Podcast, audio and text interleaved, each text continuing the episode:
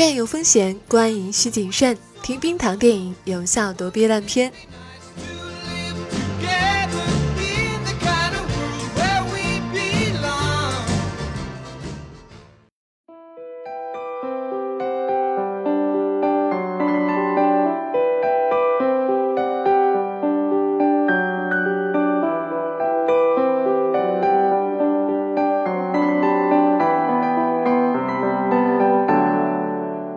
Hello， 大家好，这是久违的冰糖电影。然后今天我们有一位嘉宾是大家都认识的哈兹。大家好，大家好，很高兴又和大家见面了。然后这个月的电影啊，小伙伴留言说我们能不能说一下《复仇者联盟》，所以今天可能会简单来说一下《复联四》我们两人的观感。然后后面呢，我们想说一部同期上映的电影是。嗯，雪暴，嗯，下雪的雪，暴风雨的暴，可能有的朋友根本没有注意到这部同期上映的电影，但是我们还是觉得它非常值得说一说的。嗯，先来说一下《复联四》吧，哈兹觉得《复联四》的整体的给你的印象怎么样？《复联四》呢，就是一个呃非常典型的粉丝向的终结电影，在我这样一个比较骨灰的漫威粉来看呢，就是一场。漫威春节晚会，然后它基本的就是把、嗯、呃，漫威里大家在这十一年里面所有期待的人物啊、情感节点啊，都有了一个总结。呃，在这里就不剧透了啊，但是就是呃，一个重要人物的呃离去，真的是推干了大家的眼泪，真的也让我是非常的感动。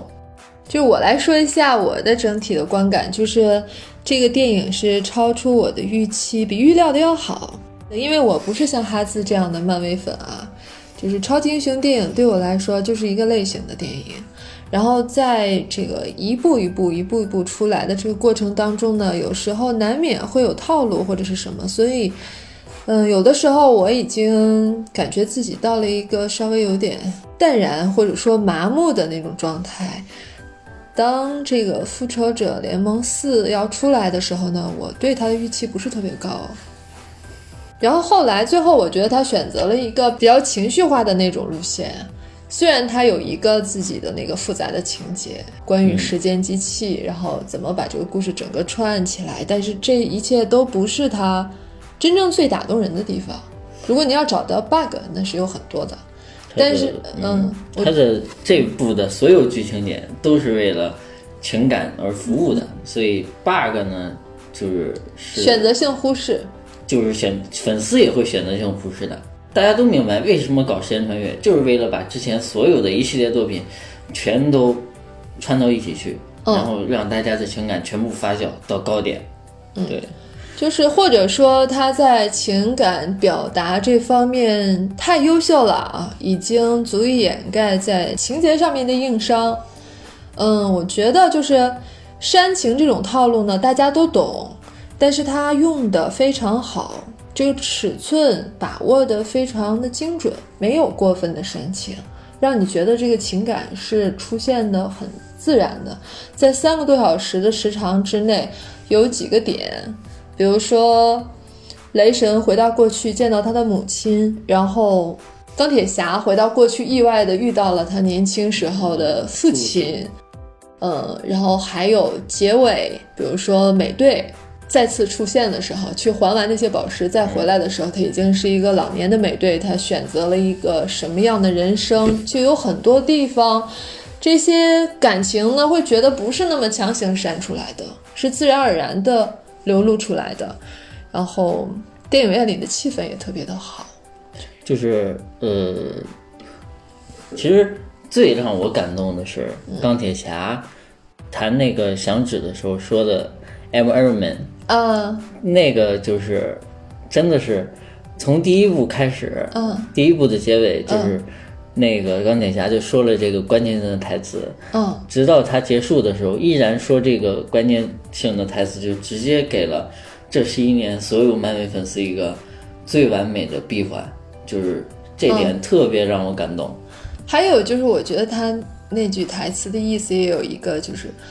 嗯，灭霸戴上手套打响指的时候，他说的是我是天命、嗯、对吧？对，就是同样的手套在不同的人手中，他会让他做不同的事。对 对, 对，就是偏执狂或者说这个极度以自我为中心的灭霸，他拿在手里，他说的是那样的话、嗯、他觉得自己已经可以控制所有人的命运，但是钢铁侠不是这么做的。然后就是在钢铁侠的葬礼上，超过花环的中心是他的那个心脏吧？对，就是他第一部里拿的最原始的那个心脏。嗯，然后当时那个花环从河面上飘过的时候，我就感觉电影院里面特别静静悄悄的，就好像大家都在那个现场、嗯、看着这个仪式的进行一样那种感觉。虽然他们在前面已经就是观众在前面情绪已经很激动了，有人嚎啕大哭什么的。就是在那个雷神回到过去见到他母亲，他母亲一眼就说你不是现在的就是我的儿子。那个当时就有一个女观众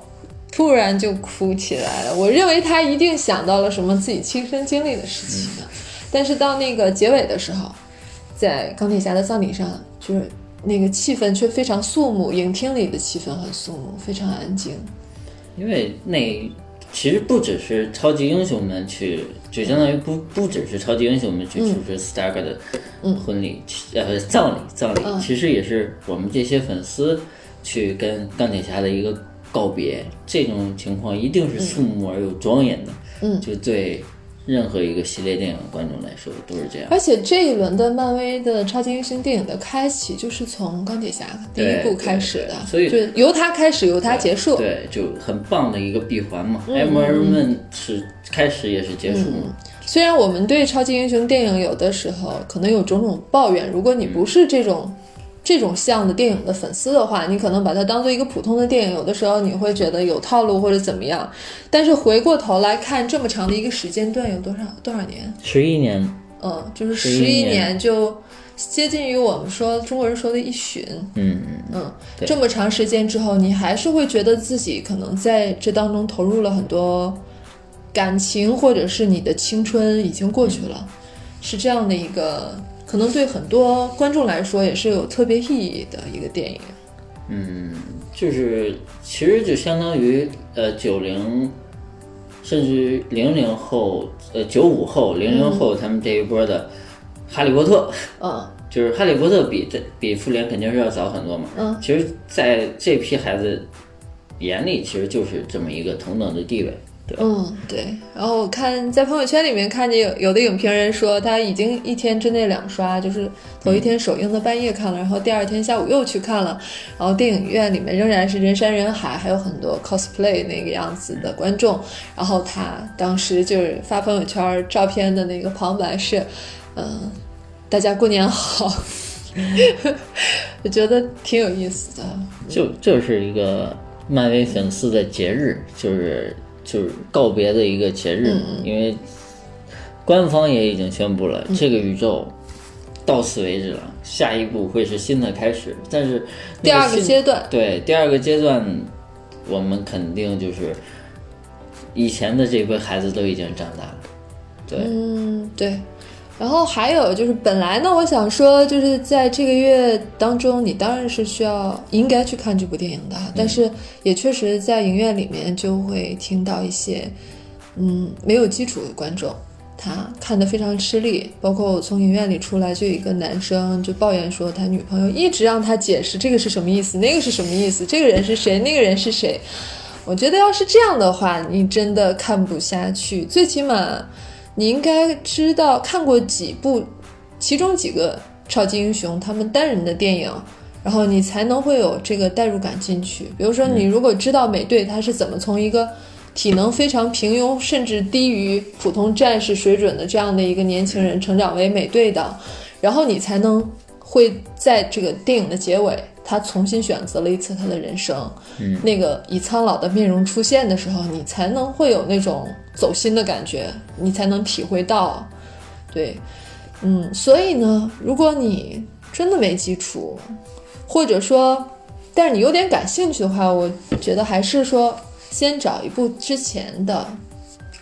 之前的某个或者某两个两三个超级英雄的电影稍微看一下，然后你再来看这一部。就是、复联四看之前呢，嗯，钢铁侠系列是一定要全部看完的，美国队长三部曲也一定要全部看完，因为这两部如果不看完的话，嗯、你就核心的主线复联四你就可能根本就不知道他在干什么，很多事情你搞不清楚。嗯、还有复仇者联盟一二三。这三部也和第四部有着非常密切的关系，这样已经说了九部了，这个作业量有点大。但是其实他们的感情都是连贯的，嗯、你看完大概就明白，这两、嗯嗯、这两个英雄其实比雷神要重要的多。你有没有发觉，就是用时间机器的梗，回到过去或者穿越这种伎俩，作为一些电影的一个终结篇，好像已经成为一个套路。对，当你解决不了呃危机的时候，你就用这个方法，前面所有宇宙都会重置，你就可以重新拍一遍。嗯，就原有的故事框架还可以再来用一下。对，嗯、但是呃，漫威这个结束的套路就又不一样，它是直接。在一部里面就把所有可能性全部解决掉，嗯，而不像逆转未来一样，嗯 ，X 战警的逆转未来一样，嗯、我其实相当于我已经重新的进入了一个新的历史循环，嗯，对，对，嗯，好吧，然后复仇者联盟四就说这么多，我们当然觉得这是最值得去看的一部电影，这是一个现象级的电影。然后接下来呢，我们来说一下可能被它的光环所掩盖的另外一部也挺出色的电影，当然可能很多人都会没有机会看到，很大部分的电影院也没有给它很多的排片。然后它的名字叫《雪豹》，嗯嗯，主演是谁呀？这是张震、廖凡、黄觉、倪妮，嗯、呃，还有。还有一个啊，李光洁，嗯，还有道哥刘桦，然后这、哦、这样一大波的老戏骨来主演的这样一个电影。现在张震都已经被称为老戏骨了，张震可以称为戏骨了，但是不够老，可以不够老。他自一听说有张震的时候就比较激动了，但为什么我都不激动？我发现张震这个演员是非常受男观众欢迎的。嗯，我觉得就是很少的那种年轻的颜值高的男演员比较受男粉丝或者男影迷喜欢的，他属于比较难得的一个。还有一个是彭于晏，男生也挺喜欢的，嗯，因为他们雄性荷尔蒙很强，嗯，但是为什么我没感觉到？对，因为你的整体的对男性判断的标准和我们男性是不一样的。比如说在这部戏当中，我喜欢的是廖凡，只能说明你可能比较那种喜欢那种邪性的，嗯、对，这样。我喜欢了一个反派，对，啊、呃，廖凡这次是扮演一个反派，其实他形象上是比较容易往这个方向去靠的，嗯、即便在他演正面人物的时候，也是属于那种，嗯、呃，带着匪气的正面人物。对对 对, 对，可以这么说。然后这个故事，嗯，概括一下的话，它讲的是林区警察的一个故事。然后案件呢是关于林区金矿金砖失窃案，嗯，这么一个故事。然后他们分别扮演的角色是李光洁和张震，他们是森林公安，嗯。然后呢，劫匪这边是廖凡、黄觉，嗯，还有一个新人。那个小孩子我忘了他叫什么了。那个年轻演员表现还不错，嗯，嗯就在这么一群演技比较卓越的成熟的男演员面前，也没有露怯，还是演得不错的，不是那种就是虽然长得好看但是演得不行的那种男演员，还是不错的，嗯。然后我们过后会看一下这个演员到底叫什么。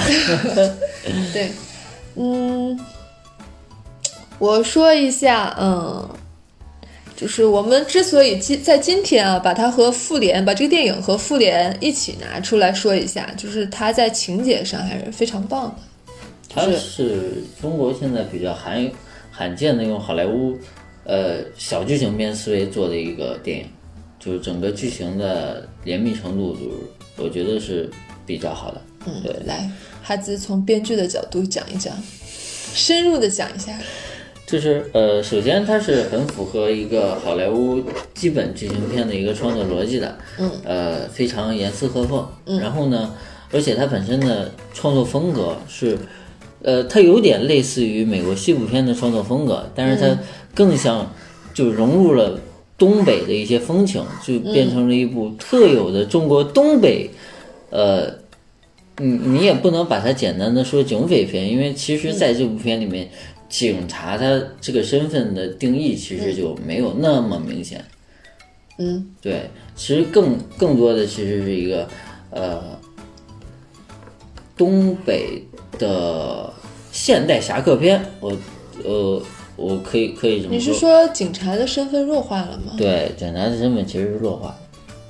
嗯，对，他们的组织没有出现，对，自始至终主要就是这两三个警察，对，嗯，而且他们没有说啊，我是为了国家、为了党去做这些事情。其实他们更多的是因为，就是张震这个人物，他的成长完全是因为个人恩怨的成长。嗯，好吧，就是情节上挺丰富的，然后。我认为男人戏的情节基本上没有漏洞，然后一涉及到女主角倪妮出现的时候，就是漏洞百出，或者说我我作为一个女性观众的话，我觉得那个编导是有直男思维的，就是女性在这个戏当中可能是作为一个完美的但是十分脆弱的又无用的化身，这很有可能是因为要求投资方要求要求你们要有一个女性角色，所以才呃、啊、扣着剧情点，因为你明显看到就是有一些那个关键的剧情点可能是后面塞进去的，嗯、比如说呃，她就是女主这条线明显就感觉就明显塞塞进去的状态就比较严重了。哦，有这种可能。她正好就碰到了廖凡，廖凡就正好就。知道他是警察，嗯、这种那个金手指就很严重了，啊、就说明很有可能是硬加进去的这么一个角色。其实我觉得就真的是没有必要，就是男人戏写好了一样是很好看的，然后如果你要加入女性角色，就应该有它真正的意义，嗯，就不要显得非常傻白甜，嗯。然后我们就现在来说一下，就是他成熟的这一方面，就是男人戏或者说情节方面。嗯，呃，情节方面呢，主要是它更多的是通通过巧合，也不是巧合，通过强烈的戏剧冲突，把人性的贪婪体现得特别的明显。就是大家都为了这波金子，然后其实核心除了张震这个主角之外，几个匪徒核心都是为了说我要夺得这一波金子，嗯，嗯，所有人都在为了。这个金子啊，藏在哪里？怎么去拿到它？嗯、呃，怎么去让自己分得更多一点？而每个人都为自己的利益在争夺的时候，这种张力就非常的明显。嗯，对。然后呃，尤其是尤其是廖凡饰演的这个匪首的这个角色，非常成功的一个反派，非常成功的一个反派，就是他其实不是说。无尽的坏，就是只是为了作恶而作恶，嗯，它是很丰富的。他和张震对峙的那一段，嗯，就说得很明白，我就是图钱。就是他们在那个决战大雪天里面有很多像像芦苇一样的，那是什么？就是东北的那种秸秆那种东西。嗯，就在那个当中，然后他对张震有一段游说，嗯，那段游说我觉得就是那个台词写得挺好的，就是。没有装，就不像很多这种台词会有一种非常形式化的东西在里面。他说的是一些，反正你要是听了这样的话，是觉得是入情入理的，然后会觉得这个反派也有着正常人类的思维，然后他也在用一种技巧吧，设身处地的站在对方的立场上去讲这些希望能触动他内心的话，而且是挺实在的那种话，嗯。就那个时候，其实是实际上是对反派的性格的，也是一种表现。不光是说这个情节的推动，你从那个地方可以看出来劫匪就是廖凡这个角色他是一个什么样的人、嗯、因为前面一直看到都是一个他是一个悍匪嘛，悍匪非常非常残酷，然后也非常能打的那么一个角色，但是他的性格他内心是怎么想的我们并不知道。然后从这个时候他弟弟受伤之后开始就开始逐渐的把他的整个人物立体起来了，嗯，然后对呃不仅是他，然后包括那个黄觉那个角色、嗯、也在后面整体就也都开始立体起来、嗯、整个戏剧冲突就会强烈起来、嗯、一直到他们被逼到一个小屋子里，嗯，就拍出了一个强烈呃狭小，其实整部狭小空间当中的戏剧冲突戏剧冲突、嗯、其实整部片子呢都是在做狭小空间的戏剧冲突，实际上就等于是个密闭空间当中的戏，虽然是在广阔的林 区, 林区里，但实际上因为那个暴雪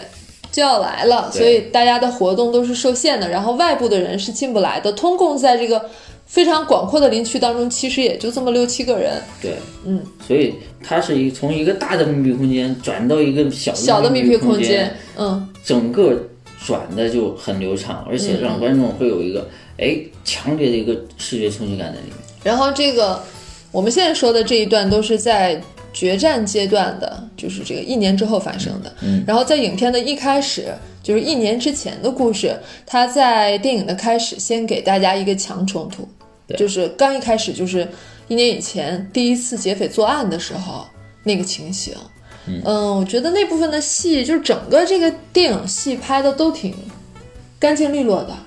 就是很脆，节奏也很快，嗯，一开始就马上把这个强冲突给你了，嗯嗯，然后一开始展现就是这些人出场的时候他们的性格特征，一开始是嗯悍匪的那种残酷和强大，就是他们不是那种普通的劫匪啊，会有犹豫啊冲动啊，其实都是深思熟虑的、嗯、然后可以说作为劫匪的话还是非常专业的，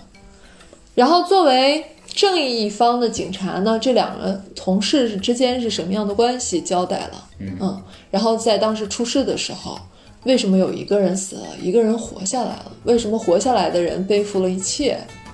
这些东西都交代给我们了，就是他、嗯、呃，其实前面那个戏是处理的特别好的，对，他把悍匪和警察的戏剪到一起，一开始可能看起来觉得哎、嗯、没什么头绪，但是逐渐逐渐逐渐、嗯、不到十五分钟就全部连在一起、嗯、全部连在一起之后你就会觉得啊、嗯嗯、原来是这个样子，就会嗯陷陷进去了，嗯，而且他那个冲突戏就是正义和邪恶的一方冲突面对面冲突的时候，那些戏拍的都挺精彩的、嗯、就是他们第一次和那个劫匪照面的时候一开始只以为是普通的盘查、嗯、然后一个警察留在车上修理那个、嗯、那叫什么无线电无线电嗯，然后张震在修无线电，然后李光洁下来了，这个时候其实我我我后来跟你说的我就觉得是、嗯、是业务上的疏忽导致了这个悲剧，就是他们都没有特别严肃的对待这次盘查，而这个原因呢就是因为张震没有提前修好无线电，对，如果他日常好好维护这个车把这些东西都修好，他们当时就听收到那个就是局里面的通知就会早早的警惕这辆车，但是因为没听到所以没警惕，就一个人下车去盘查，盘查的时候李光洁一个人对着三个悍匪，然后他还看见了车上有猎枪，我觉得那个时候他就不应该再提什么检查身份证啊或者是什么这那的都不应该提，他有两次偷瞄向那个车的方向、嗯、自己车的方向，就想看看自己的那个搭档张震有没有下车有没有警觉啊什么的、嗯、都都是很失望的，就是他一个人，那两辆车中间的距离大概可能有个二十米三十米就那样，然后结果事发的时候张震连这三个人长什么样子都没有看到，嗯，这个其实也是一个小 bug， 但是是为了后面的戏剧冲突用，所以我们可以忽视。嗯，其实，嗯，而且廖凡那个角色太强了。对，就、嗯、呃，咱们也聊过这个问题，就是他的出枪特别的快，嗯、就是像西部牛仔里面那个悍匪一样。嗯，就不给你两个人同时掏枪，他一定是先出子弹的那个、嗯嗯嗯、就当时李光洁偷瞄了两次张震，看他没反应，然后决定想打个马虎眼放这辆车走的时候、嗯、我那时候就已经知道他们这个悍匪一定会杀他，嗯嗯，就是怎么杀，但是没想到是那个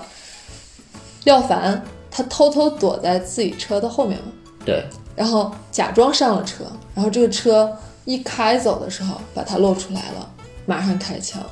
其实李光洁的动作已经很快了，已经很快了，但他确实没想到他没上车，对对，他他警惕的是可能车上会开枪。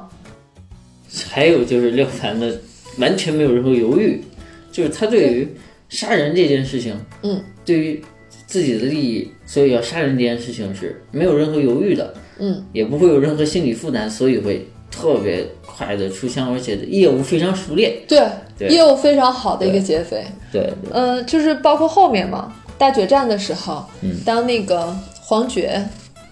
背叛他的时候，那个时候就是黄觉和廖凡两人面对面，还是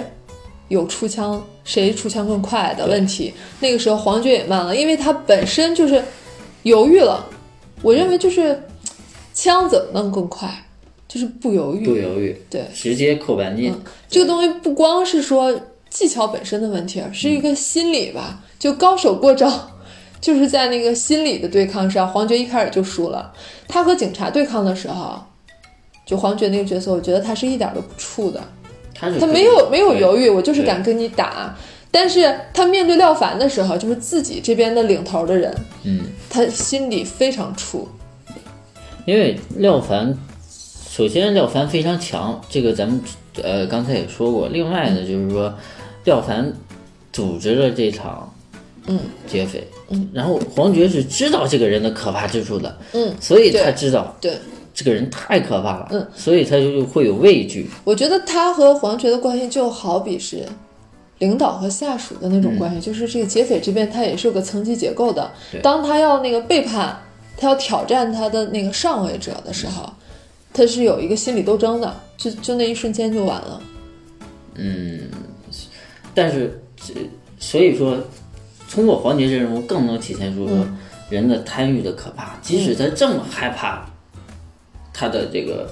老大廖凡、嗯嗯、他依然会铤而走险去搞这些黄金，因为他们的关系就是那么脆弱，就是一个利益的结合，就是黄金把他们拴在一起， 嗯, 嗯，最后只要能拿拿到金条，对方的死活其实并没有那么重要，所以整部电影其实还是在描绘一个人之恶的一个故事，就是除了不得不好的张震跟倪妮之外，其实所有人物全部都是饿的，嗯，对对对对对、嗯，他们饿的根源就是包括那个守林员，对，两个人其中还有一个哑巴，这时候就特别那个哑巴，你就会发现弱势的人未必是善良的，他会他邪恶起来可能会更加邪恶，对对，可能他觉得被亏待了吧，对对对，他被命运亏待，他要找回来、嗯嗯。然后这些人物的关系又不是一成不变的，不是说我们是。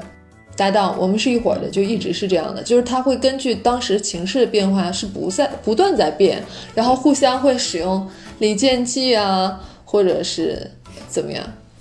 这部电影的好看之处也就在这儿嘛，嗯，就是呃以那个道哥刘化那个胡林员为为为主嘛，其实这个人物、嗯、你初看的时候觉得，哎呀，这个人物其实就是一个配角来搞笑用，对对。但是当你逐渐深入的话，你会他也有很多自己的算计。正是因为这个人逐渐在因为黄金而动摇而变化而采取不同的措施、嗯、才有了后面一整个的故事逻辑。他一开始是只是想捡金条那种，嗯，然后后来看到了机会，然后就开始又想要抢大量的那些金砖的那些箱子啊什么的、嗯、然后又选择嗯，觉得拿不走金条的时候，先保命要紧、嗯，然后在暴风雪来临之前，撇开了警察和黄觉，自己跑了。嗯，然后后来又躲在那个他自己护林员的小屋里面啊，然后藏起来了。他的这个立场真的是摇摆不定，正是因为他的立场，才有了后面一整段的故事。嗯，对。我觉得就是这个编剧的细心程度，这些情节的环环相扣，在现在的国产的警匪题材当中也是非常优秀的。嗯嗯，但是就像我说的，唯一的遗憾就是当女主出现的时候，这个是编排的问题啊，不是演员的表演的问题。嗯、就是特别是在大结局的时候，廖凡这么强的一个反派，死的真是莫名其妙。其实其实简单来说就是受不住了。嗯。就是你最后必须得让张震把这人杀了，但其实如果按照剧情逻辑讲，张震根本杀不掉这个人。对，你要不就让女主角拿枪把张震杀了，但是把把谁杀了？把那个把廖凡杀了，但是那涉及到一个问题，就是女主角犯法了，就是这个很复杂的问题啊。好吧，就是法律问题。对，这是法律问题，所以最后只能张震动手。张震动手呢，他也没有枪，只只能用那个神奇的办法。但实际上我们观众看到的是什么？嗯，廖凡马上就要把张震杀了，这个时候倪妮赤手空拳的出现了，然后作为一个正义的化身，只是用语言宣扬了一番正义的道理，然后廖凡就被他分心了。对，然后廖凡就死于听好人说话太多，话太多。嗯，反正我我觉得整个剧去掉女主的部分的话，还是趋向于完美的。对，而且还要提一点，就是整部影片的影片美学风格吧。嗯，还是挺漂亮。对，很漂亮，很很很有那个昆汀的八恶人的那个感觉。嗯，就是大雪，然后封闭空间。嗯，每个人的都不一样，然后而且他在动作设计上，嗯，很暴力，很美学，嗯，就是没有太多精良的设计，就是，哎，没有说直接对干净利落，对，嗯，而且呈现出的感觉也是会给人很强的视觉冲击力的。然后你有没有觉得最近就是警匪题材、悬疑题材之类的，还挺愿意用东北的警？比如说前年的那个李保田主演反派的那个无无证之罪，无证之罪是个网剧吧？嗯，哈尔滨，它是哈尔滨的故事。嗯、那个我我非常推荐大家去看一下，虽然它是一个剧，但是那个也是制作非常精良。嗯，然后由于是在哈尔滨取景，然后那种当地的地域特色也非常明显，你会觉得气氛是非常鲜活的，不是一个非常虚构的那种感觉，很真实。就会它故事跟城市是分不开的，就是城市气质成为了故事发生、嗯、发生的一部分啊。我想起这个东西是从哪儿开始的了，白日焰火啊，对，也是哈、那个、也是哈尔滨的，对，嗯，然后从那之后就好几部。也不知道是巧合还是怎么样，就是还是感觉在东北的大雪之下就能拍出一些特别的韵味，因为雪景雪的感觉整体就会有一种比雨更要绝望的压抑在里面、嗯嗯嗯、而且透着更多的迷茫在里面、嗯、这种氛围是很容易在悬疑片里面出特色、嗯、对。哎，对了，还有那个暴雪将至，我觉得这个两部片子名字特别有意思，简直就是重叠了，暴雪将至和暴雪雪暴和雪 暴, 雪暴对，嗯，对，就是那部是谁演的来着？段奕宏啊，对，那部戏就是也是警匪片嘛，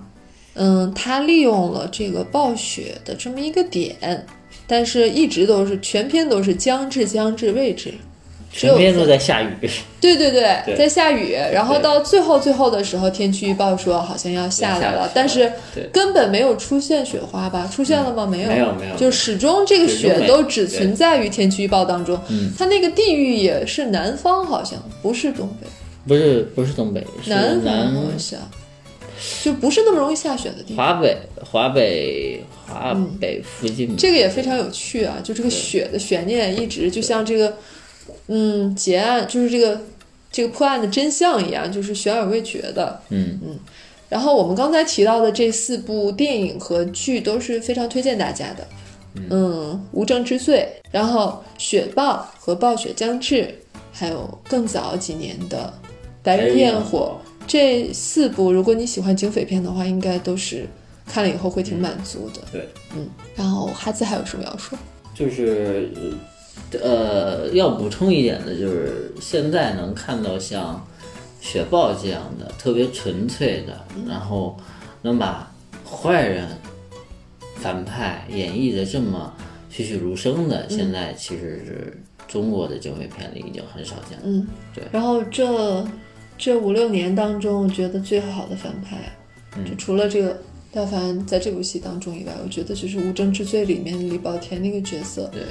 简直是堪称惊艳、啊。李丰田，李丰田，李丰田，对，对，我我学哪里不对？李丰田，啊，李丰田，嗯、抱歉，嗯，就是后来他们还给他粉丝还给他起了一个外号呢，好像叫 Toyota，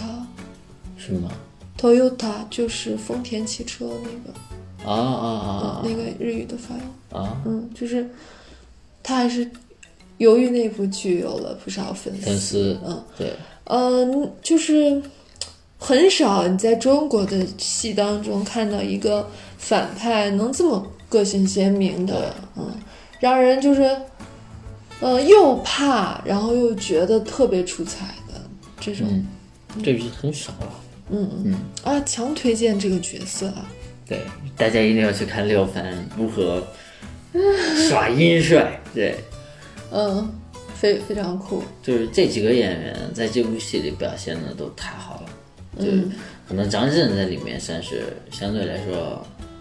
差一点，但是黄觉呀、啊、廖凡啊，还有那个就盗匪三人组，因为你会觉得张震他演的好，可能是应该的，或者他没有突破他以往的演技水平，但是其他人可能。扮演了原来没有过的角色，或者是突破了某一方面那种。就是廖凡的反派嘛，其实像，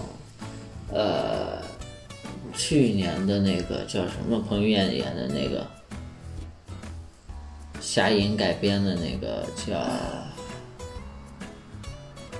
反正他邪不压正，邪不压正里面那个反派跟这次这个反派是完全不同的两种感觉。嗯、哦，对。是不一样的，对、嗯，就是能把反派演的每一种都不一样，这个也是特别厉害。就是廖凡也要开始挑战他的反派系列，还是怎么样？对对对对，嗯，好，那今天大概说到这吧。嗯嗯，然后现在的冰糖电影可能会不定期更新吧。对于那些就是有的时候感觉真的不是特别值得一说，或者提不起兴趣来聊的电影，可能我们会。就不录节目了，或者是有时候，嗯，比较忙的时候，嗯，但是我们会选择更值得聊的那些电影来说，嗯嗯，今后可能会是这样的。然后感谢大家一直以来对冰糖电影的支持，然后对呃断更的或者拖更的冰糖的宽容。好，就这样吧，嗯，嗯感谢你们的收听，我们下期再见。感谢。什么？感谢大家呀！明月感谢我了，我也感谢你喽，谢谢你、啊。然后感谢哈兹来参加我们的节目，嗯，就这样吧，下期再见，拜拜，拜拜。